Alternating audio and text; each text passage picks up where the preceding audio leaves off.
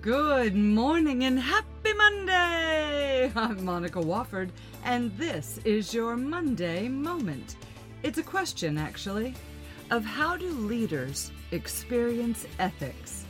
Now, the subject of ethics is tricky, but critical to every leader and each workplace. Some would say ethics are good, in air quotes, behaviors. Yet we've all seen good experienced in multiple interpretations.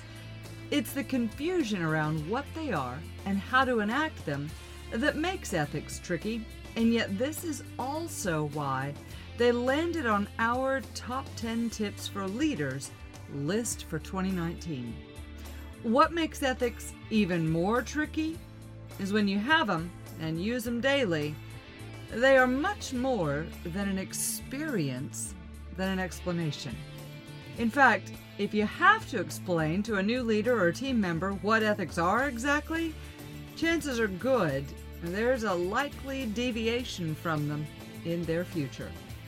But what are ethics exactly, and how do leaders not only experience them, but explain them in a way that incites compliance and frequent utilization? The first approach, of course, is to provide a definition.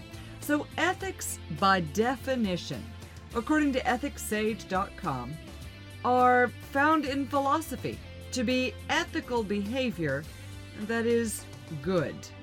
The field of ethics or moral philosophy involves developing, defending, and recommending concepts of right and wrong behavior. These concepts don't change as one's desires and motivations change. They're not relative to the situation. They're immutable. However, it's difficult to judge what may be right or wrong in a particular situation without some frame of reference. And if you're still reading or listening, it's more difficult still to wrap one's head around what that means exactly in your office. Ethics, by definition, incorporates norms and standards or behavior, laws and guidelines, and a snippet of character. In short, to experience ethics, you and those you lead are doing what they consider to be right, what society considers to be right, and what your organization deems appropriate. Though the latter, I must admit, is far less of a factor. So many times that leads leaders to explain or experience ethics by example.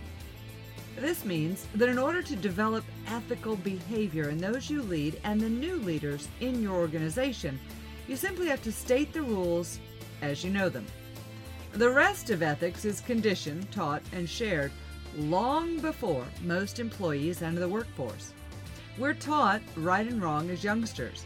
We're conditioned to identify certain actions as appropriate and others as those, well, one just doesn't commit.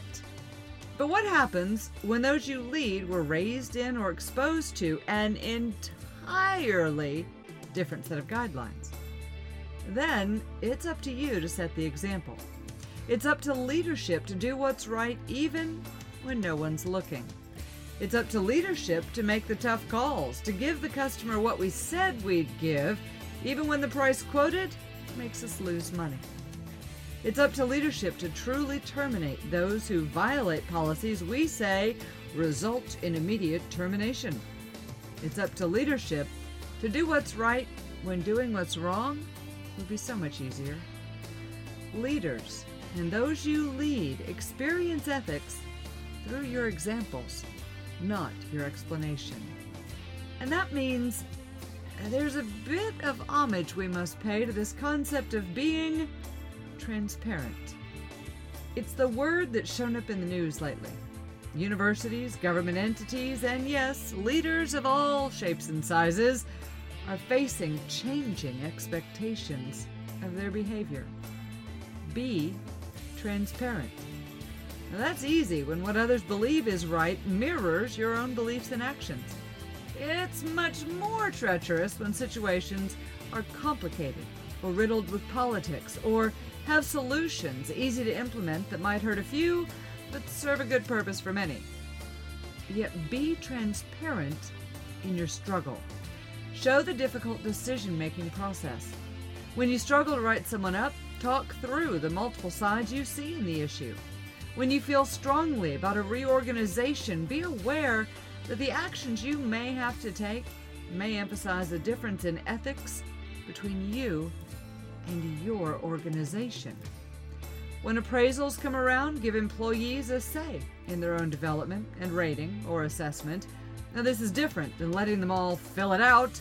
This is being transparent in ethics, being willing to face and have tough conversations, and ethical leadership. Now, the topic of ethics is tough enough without adding another challenge. So this Monday, we forego the Better Leader Challenge and replace it with an opportunity to merely consider your position. Where do you stand on what's right and what's wrong in your organization? Your own right and wrong guides your leadership style and tolerance and actions. Those of your workplace, particularly if vastly different from your own, might be guiding your frustration. Frustrated leaders find it hard to develop anything more than other frustrated leaders. So maybe it's time to stop explaining the concept of ethics and to start simply experiencing them through your own transparent discussions, or leading by example behavior and clarity of what at least you expect and will or will not accept in the behavior of those you have the privilege of leading. I'm Monica Wofford, and that's your Monday Moment. Have a great week, and of course, stay contagious.